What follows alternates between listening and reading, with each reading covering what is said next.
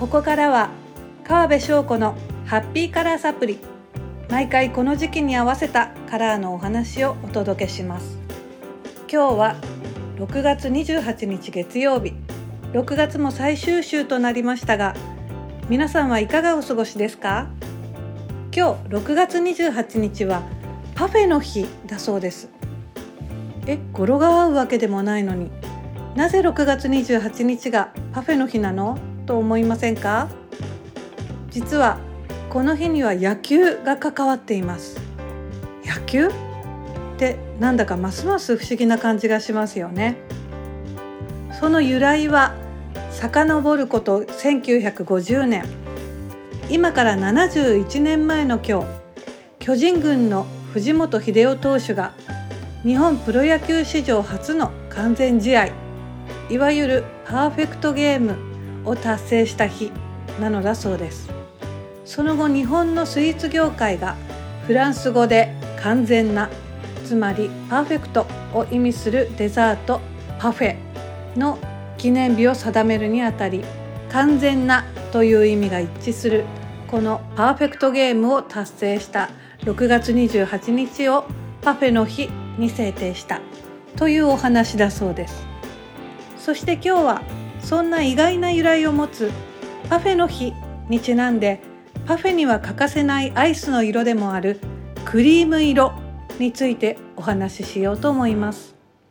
クリーム色は黄色みを感じる白または白に近い黄色その他淡い黄色などと白と黄色どちら側からも表現することのできる色です。一言に黄色と言っても主張の強い原色の黄色とは違ってクリーム色はソフトな印象であることに加え暗さもないため明るい気持ちを保ちながら心を和ませてくれる効果があります。またベージュの色にも似ている色ですがクリーム色はベージュよりも明るくくすんだ感じがありません。ベージュの落ち着いた印象そして黄色の可愛らしい印象を併せ持つクリーム色は年齢性別問わず誰からも好まれる色と言えます。パフェにもふんだんに使われている生クリームやアイスクリームなどの乳製品の色という意味でもほっこりと幸せな気持ちにさせられます。ただし実はこれが洋服となると話は別。白っぽいクリーム色はいわゆる膨張色と言われる色です。そのためつい体型を気にして避けてしまうという人も多いはず。でも可愛いクリーム色着たいですよね。そんな時はクリーム色にコーディネートする色を濃い色にしてクリーム色とのコントラストをつけてみることをおすすめします。パフェを想像していただくと分かりやすいかもしれませんがほっこりして可愛らしいクリーム色に真っ赤ないちごや黄緑色のメロン。この時期の旬で言えばブルーベリーやさくらんぼなどパッと華やかなカラーのフルーツとクリーム色のコントラストは相性がバッチリで思わず心がときめいてしまうほど。思い出すとあの背の高いグラスに冷たいアイスとカラフルなフルーツが乗った豪華なパフェは私も子供時代ずっと憧れたものです。思い出したら頭から離れなくなりますね。今日はおやつにパフェを食べに行ってみようかなと思います。皆さんもぜひいかがですか？今日は6月28日パフェの日にちなんでパフェとクリーム色についてお話ししました。それでは色ご読みから今週1週間の運勢をお知らせします。今日6月28日月曜日。色はイエローです。お取り寄せグルメを味わったり調味料にこだわってみるなどお家での食事をアップデートして29日火曜日の色はグリーン。インテリアには特に好きなもの。ファブリックをチェンジしてみませんか？ラッキーフードはサラダとマリネ。30日水曜日の色はブルー。信頼関係を築く日。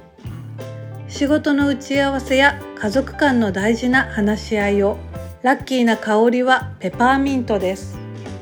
そして7月1日木曜日のカラーはグリーン。いつも通りに行かなくても大丈夫。今日は今までと違う方法に出会えるチャンスのある日です。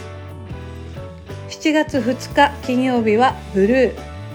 休みたい時は休む。先にしたいことがあれば先にする。